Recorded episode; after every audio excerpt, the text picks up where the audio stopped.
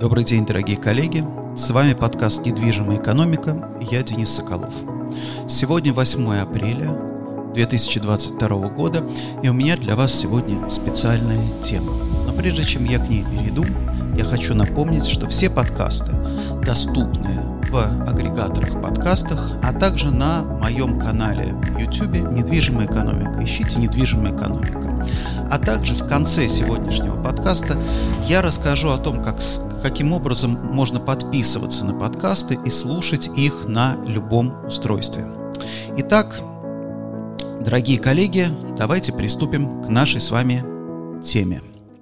О чем я хотел сегодня поговорить? Ну, в первую очередь, самая, наверное, да, самая острая информация, да, а, а, информационный повод — это то, что компания Cushman энд Wakefield, которая больше десяти лет работала в России под брендом Cushman энд Wakefield, я в этой компании с самого, можно сказать, начала работы ее в Российской Федерации, а, закончила работу, и, в общем-то, теперь мы называемся, команда остается на месте, но мы называемся Commonwealth Partnership.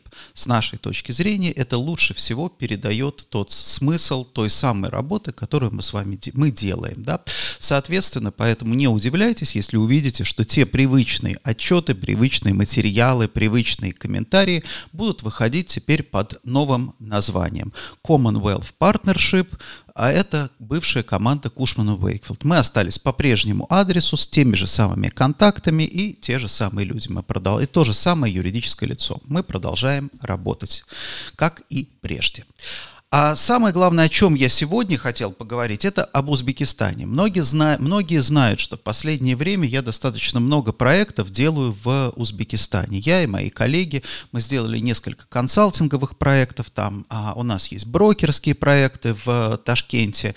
И а, я хотел бы здесь рассказать вам о том, что, почему, собственно, мы а, работаем настолько активно там, и что интересного сейчас происходит в Узбекистане. Сначала, да, небольшая такая Такая небольшая справка, небольшой экскурс.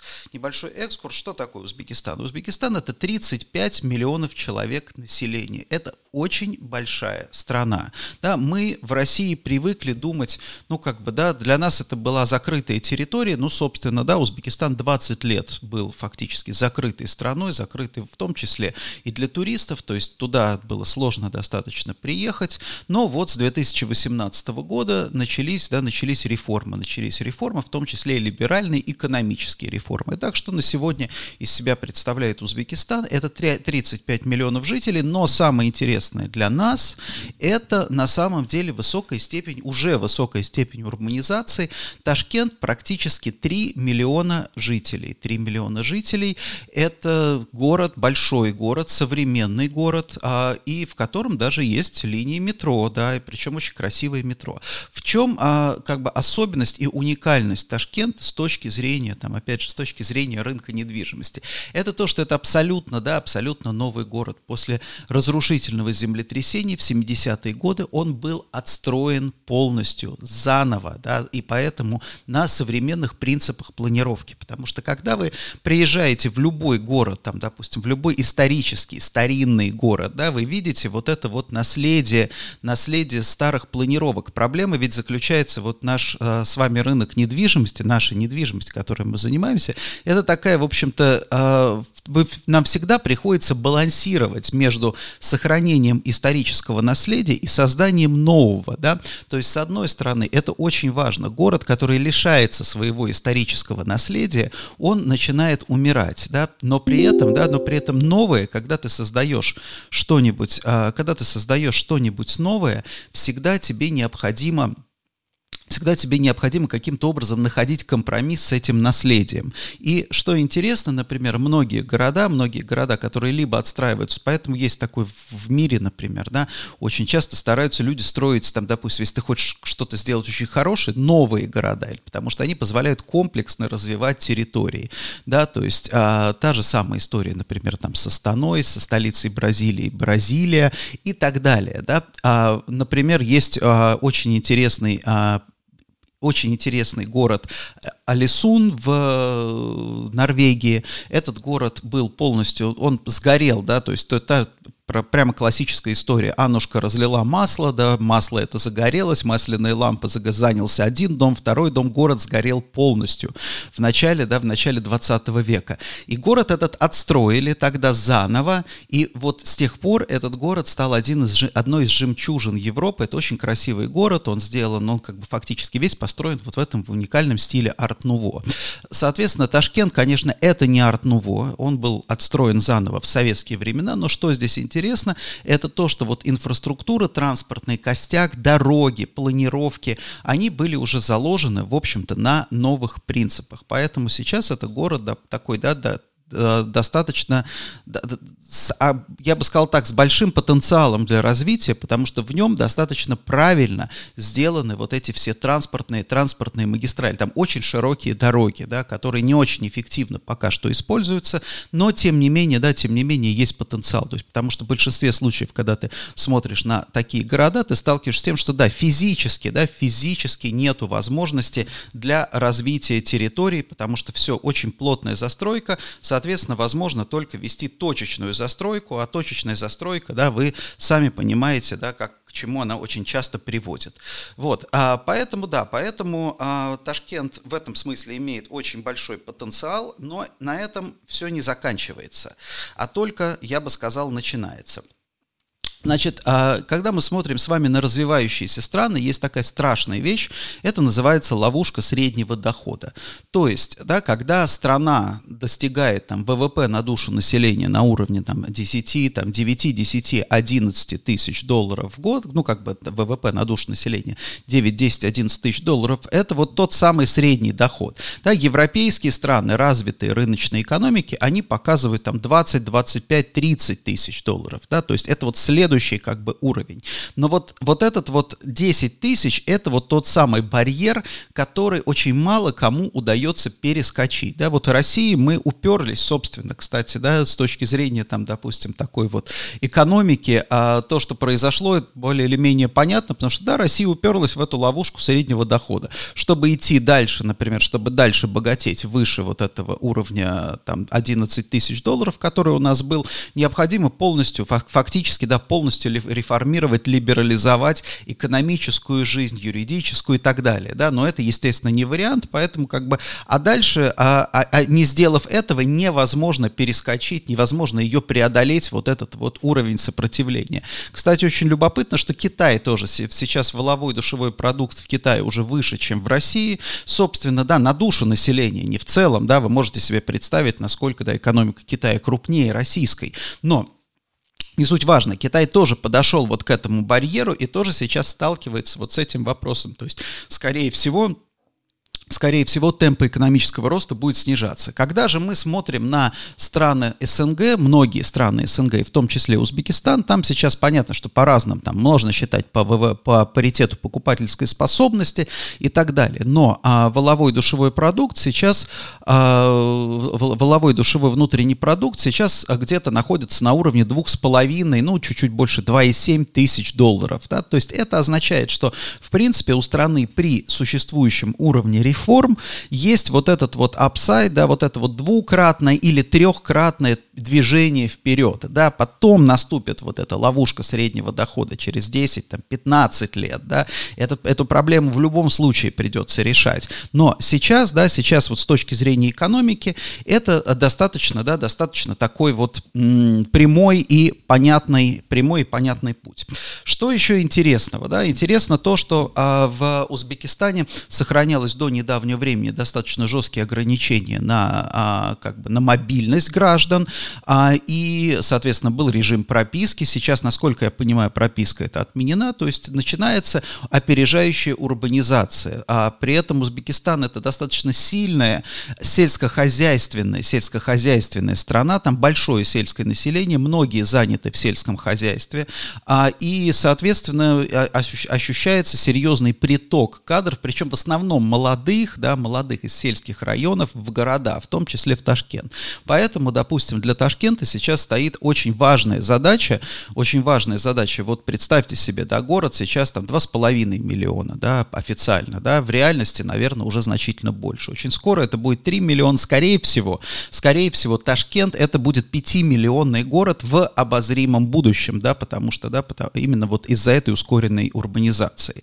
Ускоренную, соответственно, да, соответственно, возникает вопрос, а как создать город, он достаточно, ну, как бы, он имеет потенциал, но его необходимо, его придется уплотнять, уплотнять с точки зрения жилого строительства, уплотнять с точки зрения, например, да, создания рабочих мест, например, да, сейчас уже есть программа, там, допустим, государственная по, созна- по созданию, если я не ошибаюсь, там, сотни тысяч рабочих мест необходимо создавать, да, соответственно, правительство там очень в этом смысле прозорливо, да, смотрит на это, как бы смотрит, смотрит немножко, немножко в будущее, потому что, да, можно, ну, нужно и можно решать сегодняшние проблемы, но очень важно решать проблемы завтрашние, да, чтобы не получилась та история, например, а есть все шансы, чтобы, чтобы избежать этих ошибок, того, что, да, того, что произошло в Москве, когда, по сути дела, власти, да, градостроители, ну, насколько это было, насколько они тогда могли называться в девяностые годы градостроителями, они, по сути дела, они пропустили, прозевали автомобильный бум,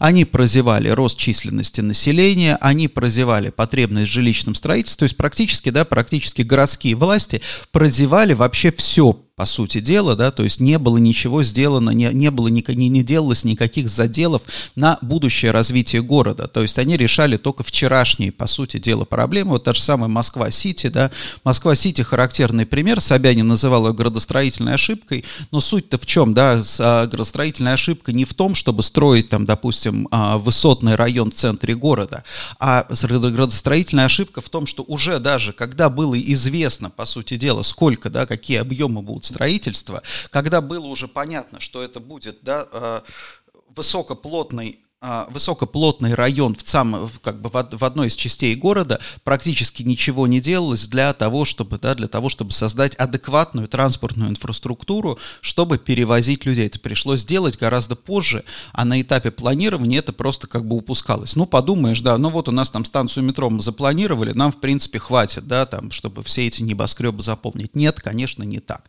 Та же самая история, как я уже говорил, с автомобилизацией. Так вот, в Ташкенте, да, в Ташкенте сейчас есть еще есть еще время для того, чтобы сделать это заранее, зарезервировать вот эти вещи.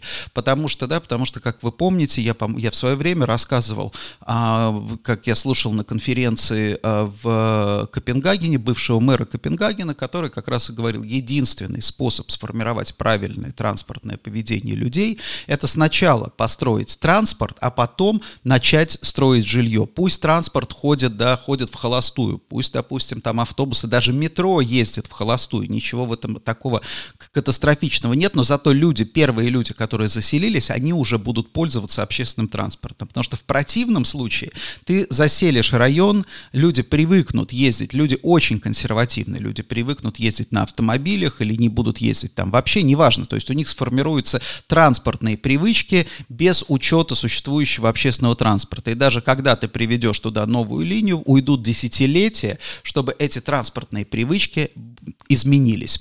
Вот, поэтому, да, поэтому очень важно такие вещи, ну, может быть, если понятно, что там, допустим, в Дании можно это делать, там, в богатой, в богатой, обеспеченной Дании, хотя она обеспеченной, там, Копенгаген стал богатым городом буквально, в общем-то, можно сказать, на нашей памяти, да, и, и опять же, рецепты этого очень, изве- очень понятны и известны, но, тем не менее, да, там, можно это делать, наверное, заранее, но для, допустим, для городов, там, бывшего Советского Союза, в том числе, да, для городов России, для городов Казахстана, да, Казахстана, для городов Узбекистана, необходимо, по крайней мере, иметь вот этот, да, иметь этот план представления изначально о том, что будет дальше. Поэтому сейчас в Узбекистане строительный бум, строится огромное совершенно количество, да, количество жилья, количество даже офисов, строится около четыреста тысяч квадратных метров офисов сейчас находится в стадии строительства. Кстати, сразу скажу, что у нас есть на нашем сайте в выложен отчет по рынку Узбекистана прошлогодний, и в ближайшее время мы по, по Узбекистану, по недвижимости Узбекистана опубликуем новый отчет, который уже у нас, в общем-то, практически, практически готов. Это вот, вот этот вот подкаст, это такой предварительный, наверное, тизер.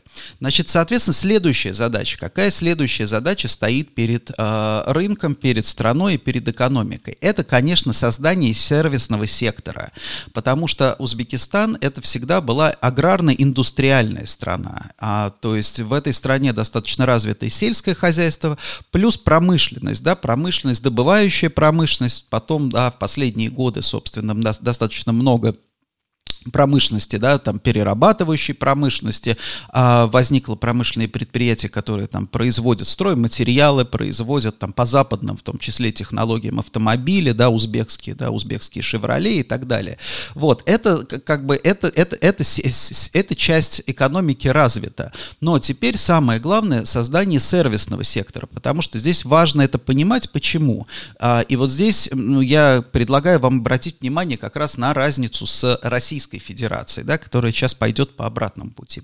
Когда страна закрытая, да, когда страна закрытая, страна все время борется, по сути дела, решает одну проблему, проблему дефицита. То есть, если у тебя нет постоянного, в общем-то, открытого, свободного притока, притока товаров, да, притока там знаний, чего угодно, ты должен создавать это внутри. Если ты это создаешь, то есть все силы брошены на то, чтобы у тебя был определенный там ассортимент товаров. Ты не можешь товаров, причем я не имею в виду потребительских товаров. Это, это же касается и запасных частей, это же касается там стройматериалов, всего что, всего что угодно, всего, что нужно для жизни экономики. И если столько сил уходит на создание вот этих товаров, то, ну, естественно, нельзя сделать огромный, нельзя обеспечить огромный ассортимент, да, как, допустим, потому что каждая страна там специализируется на чем-то одном, но вот базовые вещи можно удовлетворять. Соответственно, если базовые ты удовлетворяешь в основном как бы потребности в базовых вещах, ассортимент у тебя небольшой, конкуренция, опять же, на этом рынке не сильная, то есть ты можешь держать относительно, ну, скажем так, монопольные цены, то тогда вопрос дистрибуции, да, вопрос повышения эффективности, например, да, производства в том числе, вопрос маркетинга, да, вопрос конкуренции, он стоит не так остро. И, соответственно, у тебя получается, и в итоге вот на выходе мы имеем а, такую а, про, как бы промышленную экономику, которая товары производит, и дальше существующие цепочки достаточно простые, доводят эти товары до потребителя. Простые, кстати, здесь тоже важно понимать. Простые — это не значит эффективные, да, потому что вот вы прекрасно знаете, уважаемые там коллеги, кто занимается бизнесом, вы прекрасно знаете, что если ты хочешь получить какой-то товар, заключить какой-то договор, да, то тебе нужно как минимум несколько поставщиков. Ты с ними проводишь переговоры, да, ты смотришь, каждый, даже не в том смысле, что тебя кто-то там попытается обмануть, тебе нужен обязательно кто-то другой. Нет. У каждого поставщика услуг, у него есть свои сильные или слабые стороны. Один поставщик работает лучше, допустим, с крупными компаниями, да, он может, там, допустим, может обеспечить большие там объемы при необходимости. Другой поставщик, наоборот, да, наоборот, гораздо лучше работает с мелкими компаниями, потому что первый поставщик, если ты с ним заключишь договор, да, естественно, ты будешь там при возникновении каких-то проблем, там, которые нужно решать, ты будешь у него в конце цепочки, да, по большому счету, если ты маленькая компания. Поэтому здесь вот это как бы большая конкуренция, она на самом деле как и приводит, в общем-то, к эффективности, потому что, да, потому что каждая компания начинает работать так или иначе в своей нише. Так вот, в странах с промышленной экономикой вот эти вот цепочки очень простые. То есть, ну, условно говоря, есть одна или две компании, которые производят, там, допустим, там, тротуарную плитку, да, одна или две компании, которые производят автомобили. Это вот хорошо там заметно, да, в Узбекистане, особенно было несколько лет назад, да, когда там, да, допустим, да, на улицах кроме «Шевроле» вообще машин нету никаких, да, потому что, собственно, вот у тебя есть, если тебе нужна машина, у тебя есть «Шевроле», да, импорт всего остального, да, продажи всех остальных машин, они ограничены, потому что, насколько я помню, понимаю, да, как раз это было частью вот этого, что называется, договора, да, по размещению этого производства, да, по сути дела, то есть у тебя либо «Шевроле», либо ничего. Вот, эффективно это? Ну, как бы да, с одной стороны, наверное, на, наверное, это все, в общем-то, очень просто, а с другой стороны, это уныло и создает, в общем-то, такие большие, об этом я еще чуть-чуть позже поговорю, какие проблемы это создает дальше. Ну, не суть важно. В общем, сейчас задача стоит именно с точки зрения создания вот этого сервисного сектора, то есть перевода, да, вот перевода э, экономики на постиндустриальные рельсы. Понятно, что, допустим, ле- люди левых взглядов сейчас мне скажут, что это, конечно, какое-то адское безобразие, да, потому что вот есть производство, реальный сектор, а вот есть там, например, да, вот эти вот дармоеды офисные там или там, я не знаю, которые непонятно чем там маркетологи и так далее. Так вот, я вам скажу, коллеги, что на самом деле в производственной такой, да, в промышленной, в индустриальной экономике очень высокая степень неэффективности. И мы это с вами видим, например, да, очень хорошо видим в недвижимости. Потому что, да, потому что стоить, стоимость строительства здания, она вот как ни крути, она примерно одинаковая. Да? То есть, чтобы построить здание, нужно там такое-то количество бетона, нужно такое-то количество, например, там, а, там арматуры, нужно такое-то количество там лифтов и так далее. Да? Но вопрос в том, что ты можешь построить правильное здание, правильной конфигурации, которое будет там востребовано, которое будет занято, которое будет там, допустим, приносить доход и налоги, а ты можешь построить точно такое же здание не в том месте, не в то время, не, то, не той конфигурации, оно будет стоить столько же, да, на этапе строительства вклад его в вэ вэ пэ будет такой одинаковый, да, но после его сдачи в эксплуатацию в одном случае это здание будет жить дальше своей жизнью, будет приносить дополнительный доход, а в другом случае оно будет стоять, деградировать, гнить, кончится дело тем банкротством собственника, да, банкротство перейдет, там, что называется, к банку, вот эта вот токсичность и так далее, да.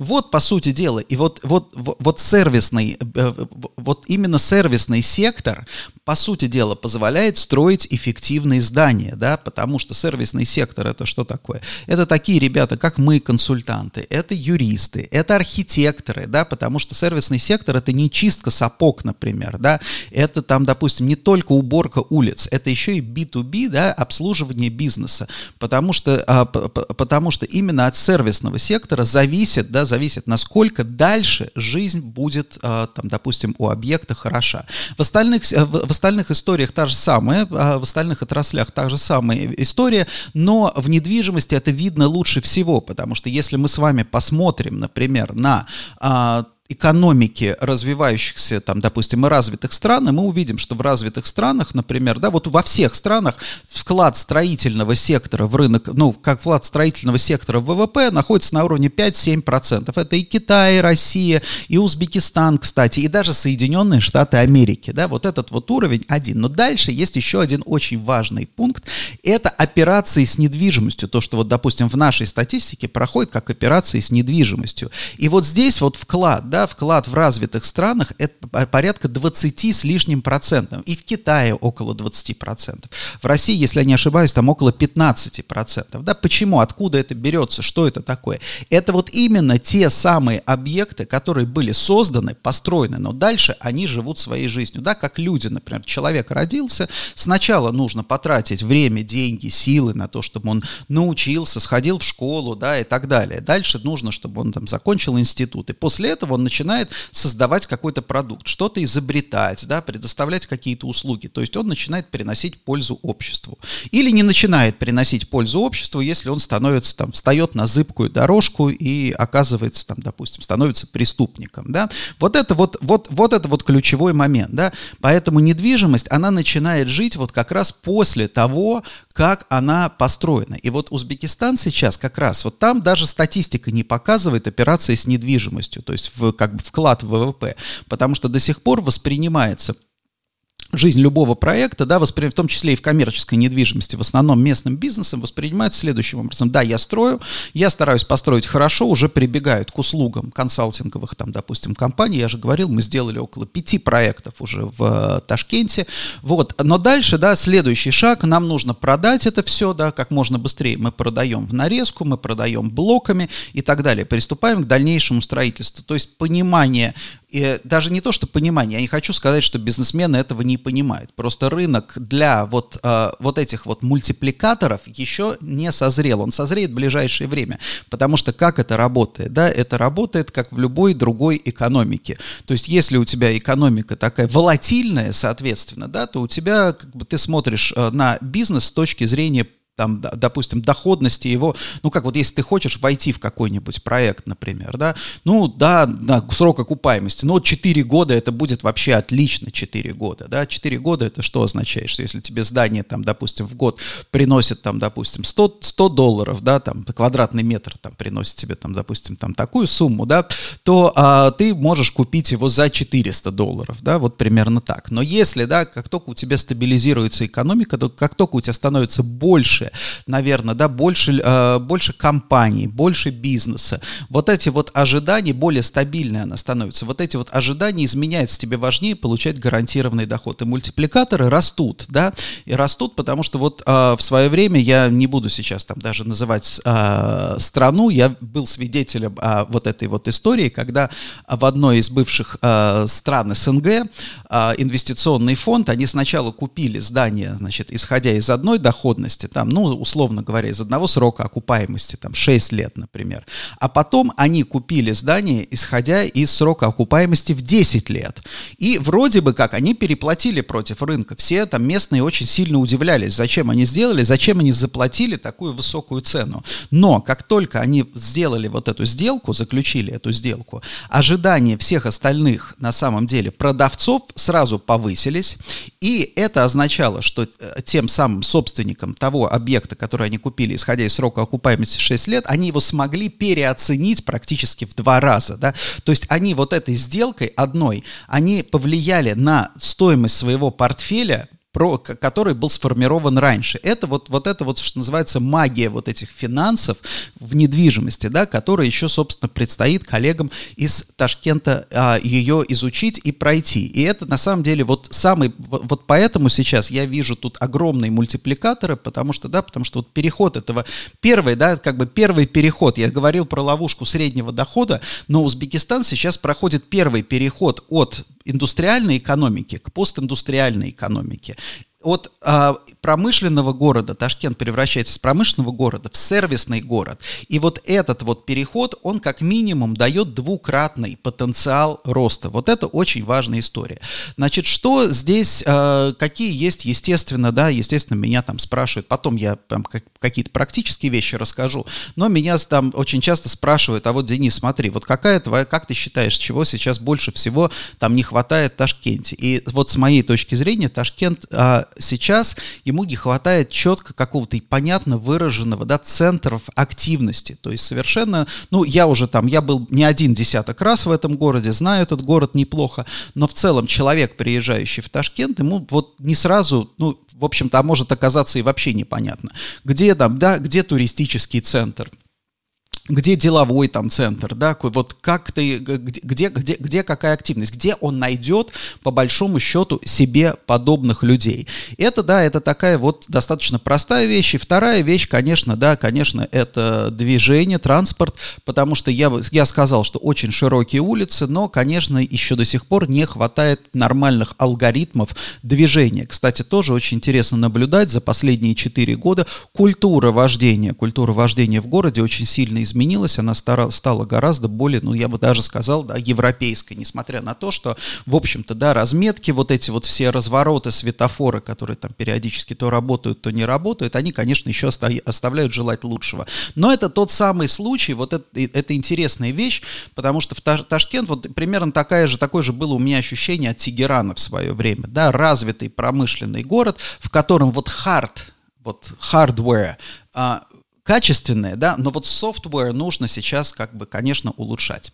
Что еще, о чем еще необходимо, наверное, здесь сказать, потому что много, многие сейчас интересуются тем, что, ну а как же, а правда ли, что можно там, допустим, в Узбекистане открыть счет, получить там карты э, международные и так далее? Да, правда. Да, за несколько дней ты в банке можешь открыть счет, в принципе, как нерезидент, но только потом не забудьте, да, не забудьте, коллеги, вернуться в Россию и в налоговую сообщить о том, что вы открыли зарубежный счет, потому что теперь вы станете обладателем зарубежного счета, и вам нужно будет отчитываться по оборотам на, по этому счету. Так что тоже все не так просто. Также здесь надо учитывать еще такую вещь, что многие вещи в Узбекистане, да, они находятся, ну, как бы как, как, как сказать, они не то, что непонятны, да, они очень, все очень быстро меняется, все быстро меняется, поэтому вы можете, да, какие-то привычные вещи, но вот вы привыкли, например, в России, в банке, да, в России в банке у вас есть счет, у вас есть платежное средство, карта, да, привязанная к этому счету.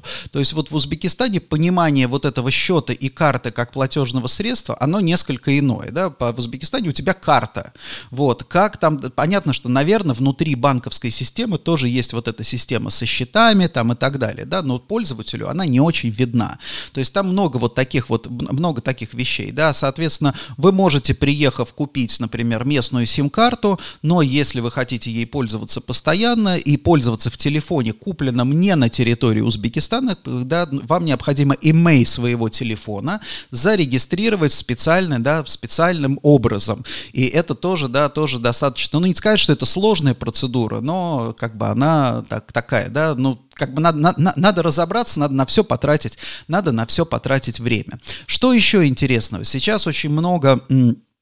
Много разговоров о том, что, да, вот айтишники переезжают, айтишники будут переезжать куда-то командами, потому что они работают от, от, от, откуда угодно, и, соответственно, да, почему бы им не работать из Узбекистана. Я знаю, что есть уже несколько там, да, ну, как бы люди это делают.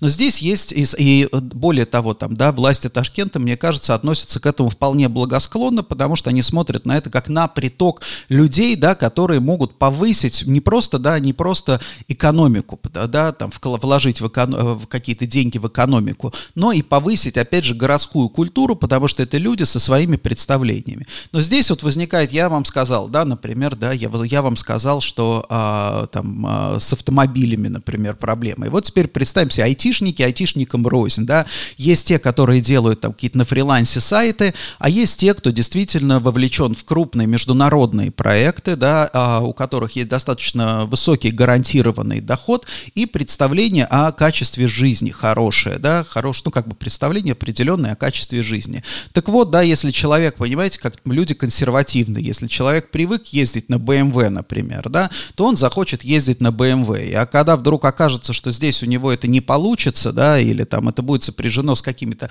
особенными сложностями, он начнет думать, ну, блин, я вот, ну, как вот я буду жить без бэ эм вэ, например, да, ну, у каждого свои, да, понимаете, в чем дело, я там, да, допустим, человек не равнодушно относящийся к автомобилям, но я как бы понимаю, что есть люди, которые любят такие вещи. И, соответственно, да, он начнет думать, а поеду-ка я туда, где есть бэ эм вэ, например, да.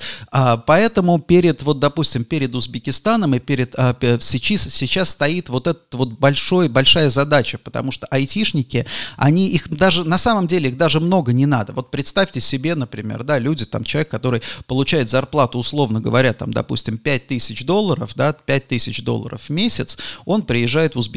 И вот таких тысячи человек, да, тысячи человек, это уже пять, да, пять миллионов долларов в месяц в сервисный, по сути дела, они будут тратить в сервисном секторе, они будут платить за квартиру, платить за рестораны и так далее. То есть это шестьдесят миллионов долларов в год, да, в сервисный сектор просто вот и исключительно вот из одной вот этой вот там, допустим, да, из одной тысячи человек. Поэтому здесь вопрос не количества, вопрос качества. Поэтому, соответственно, сейчас, да, перед там, допустим, теми же э, узбекскими властями, градостроителями будет стоять вопрос, как удержать этих людей, да, как создать им, в общем-то, комфортную среду, потому что, как мы знаем, да, как мы знаем в современном а, мире, winner takes it all, да, то есть тот, кто смог создать какую-то благоприятную среду, он сможет, да, он, он, он заберет всех, по сути дела, да, остальные поедут там, допустим, да, грубо говоря, а, если ты не смог создать благоприятную среду, то у тебя останутся люди только по каким-то либо индивидуальным причинам или которые не смогли там куда-то еще перебраться. Тут тоже надо понимать, что если человек, да, вот эти digital nomads, да, а некоторые сейчас digital nomads, они вынуждены, они там не хотели не хотели никуда ехать, сидели себе там, допустим, в Москве там, или в Питере, спокойно работали. Сейчас их что-то там подтолкнуло, и они сделали первый шаг. Но если ты сделал первый шаг, ты можешь сделать и второй шаг. Поэтому это вот тебе, мне кажется, это, это, это, очень, важная, это очень важная вещь, чтобы, э, чтобы вот эти люди имели ту самую привычную, комфортную, комфортную среду.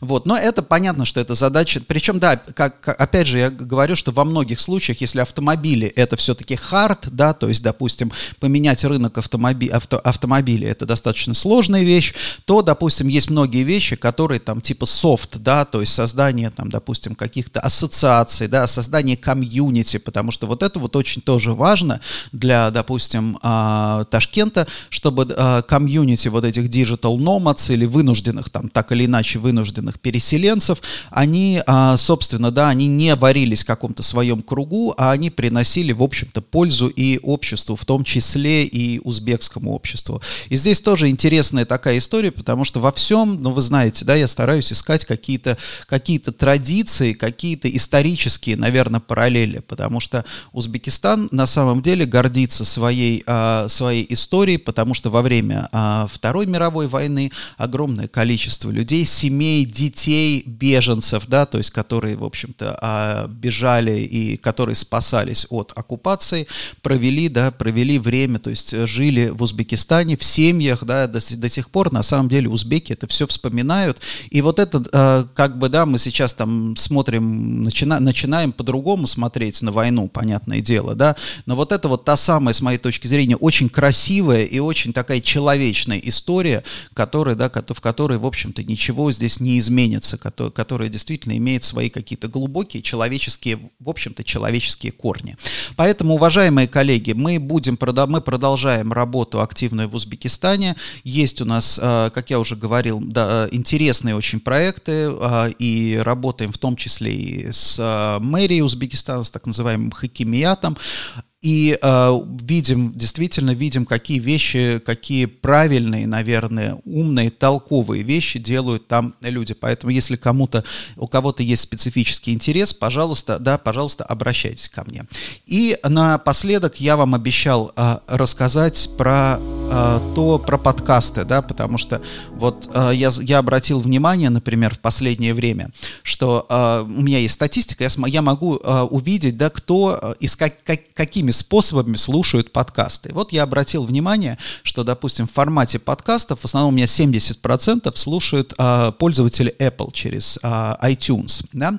А вот пользователи Android, по-моему, там, ну, там минимально. Там, допустим, да, какие-то десять процентов это Spotify. Spotify теперь в России не работает. Скорее всего, Spotify уйдет полностью. Ну, из моей, из моей статистики. Spotify может быть и на Android, и на... и на э, Apple, на iPhone. Но на самом деле, что такое, давайте в двух словах, что такое подкаст? Подкаст — это аудиофайл, который выкладывается на специальный сайт, и этот специальный сайт там, с описанием, со всеми там какими-то тегами, да, мета-тегами, и этот э, специальный сайт формирует так называемую эр эс эс-ленту. Что такое эр эс эс-лента? Это текстовый файл для чтения компьютером, да, человеку не нужно его открывать вообще. Но в этом файле написано: вот на этой странице вот этот вот подкаст «Недвижимая экономика», например, первый подкаст был выложен тогда-то, и ссылка на аудиофайл, и дальше на каждый, да, на кажд, каждому аудиофайлу э, есть небольшое описание в этой эр эс эс-ленте и ссылка на аудиофайл. Значит, вот этот вот эр эс эс-файл, э, его можно импортировать в любую программу для прослушивания подкастов. То есть вам не нужно даже, на самом деле, вам не нужно иметь, в принципе, там какую-то подписку, Spotify, Plex, там еще что-то. Берете, устанавливаете себе на мобильный телефон а, подкаст-ридер. Я, например, пользуюсь Beyond Pod, да, их десятки там, а, какие-то есть open-source'овые, какие-то есть там так, с какими-то дополнительными там платными функциями, там огромное количество, вот любой. Они все имеют, вот все подкаст-ридеры, да, вот подкасты, как бы проигрыватели подкастов, они все имеют одинаковый совершенно функционал, да. У кого-то чуть-чуть больше, чуть-чуть меньше, где-то чуть более удобно, чуть менее удобно. Но суть в чем? Вы открываете этот, эту программу и дальше, значит, вставляете в эту программу, да, вот эту вот ссылку на эр эс эс, вот эр эс эс-файл, да, который вы можете, вот вы видите там, допустим, да, я в каждом своем, а, в описании каждого подкаста есть ссылочки, да, там есть прям ссылки на эр эс эс-файл. Вы вставляете ссылку в эту программу, и в этот момент, значит, когда вы поставили эту ссылку на эр эс эс-файл, Программа — это фактически вы подписались на этот подкаст. То есть вы добавляете этот подкаст в свою программу. Дальше вы его видите там в списке подкастов, допустим, да, «Недвижимая экономика». И дальше вы, допустим, открываете, там, как только выходит новый подкаст, у вас появляется значок, новый, там, «Недвижимая экономика», новый выпуск. Вы можете ее прослушать. Там же можно прослушать прошлые выпуски, там же можно прослушать позапрошлые выпуски, ну и так далее. Да, можно сделать, чтобы они автоматически загружались. Кучу всего, да, можно разделить там. Да, чем это удобно, например, сейчас, да, что вы можете зайти, например, на сайт там, Financial Times, да, найти вот эти вот эр эс эс-ссылки на подкасты Financial Times и добавить, например, подкаст в э, свою программу. Вы можете, например, найти там огромное количество русскоязычных подкастов, например, там, допустим, некоторые подкасты, особенно касающиеся, там, допустим, искусства, они не оперативные, это не то, что выходит там каждую неделю, да, здесь совершенно не обязательно слушать, да, только, только свежак, например, вот... Э, Андрей Соловьев в свое время делал совершенно шикарный подкаст э, про джаз, он, по-моему, назывался «Слушать здесь», да, то есть вы, это, он, этот подкаст закрыт уже давным-давно, но там где-то около двух сотен, наверное, выпусков, то есть вы берете, находите эту эр эс эс-ленту, да, подписываетесь, причем, опять же, если вы не новостной подкаст слушаете, то в э, программе можно, там есть два способа просмотра, да, то есть один раз от первого, ну, первый, это от последнего к первому, то есть вы видите всегда самый свежий выпуск,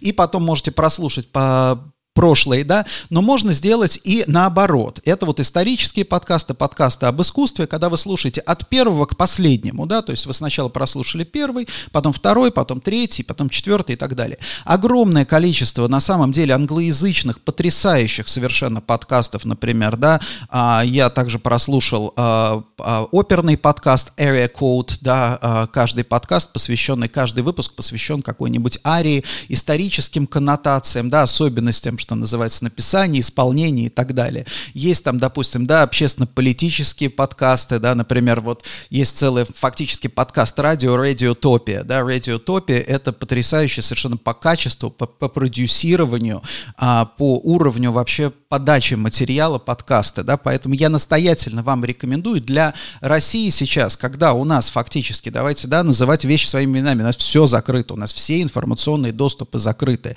у нас, допустим, единственное, что мы с вами можем получить, это вот в Ютубе там какие-то, по сути дела, да, фактически какие-то ролики в Ютубе, но опять же Ютуб — это такая история очень часто манипулятивная. Подкасты, особенно если вы там, допустим, слушаете, там, знаете английский язык, то это совершенно другой, наверное, другой по качеству и по как бы идеи подачи а, уровень, да, ур- уровень материала.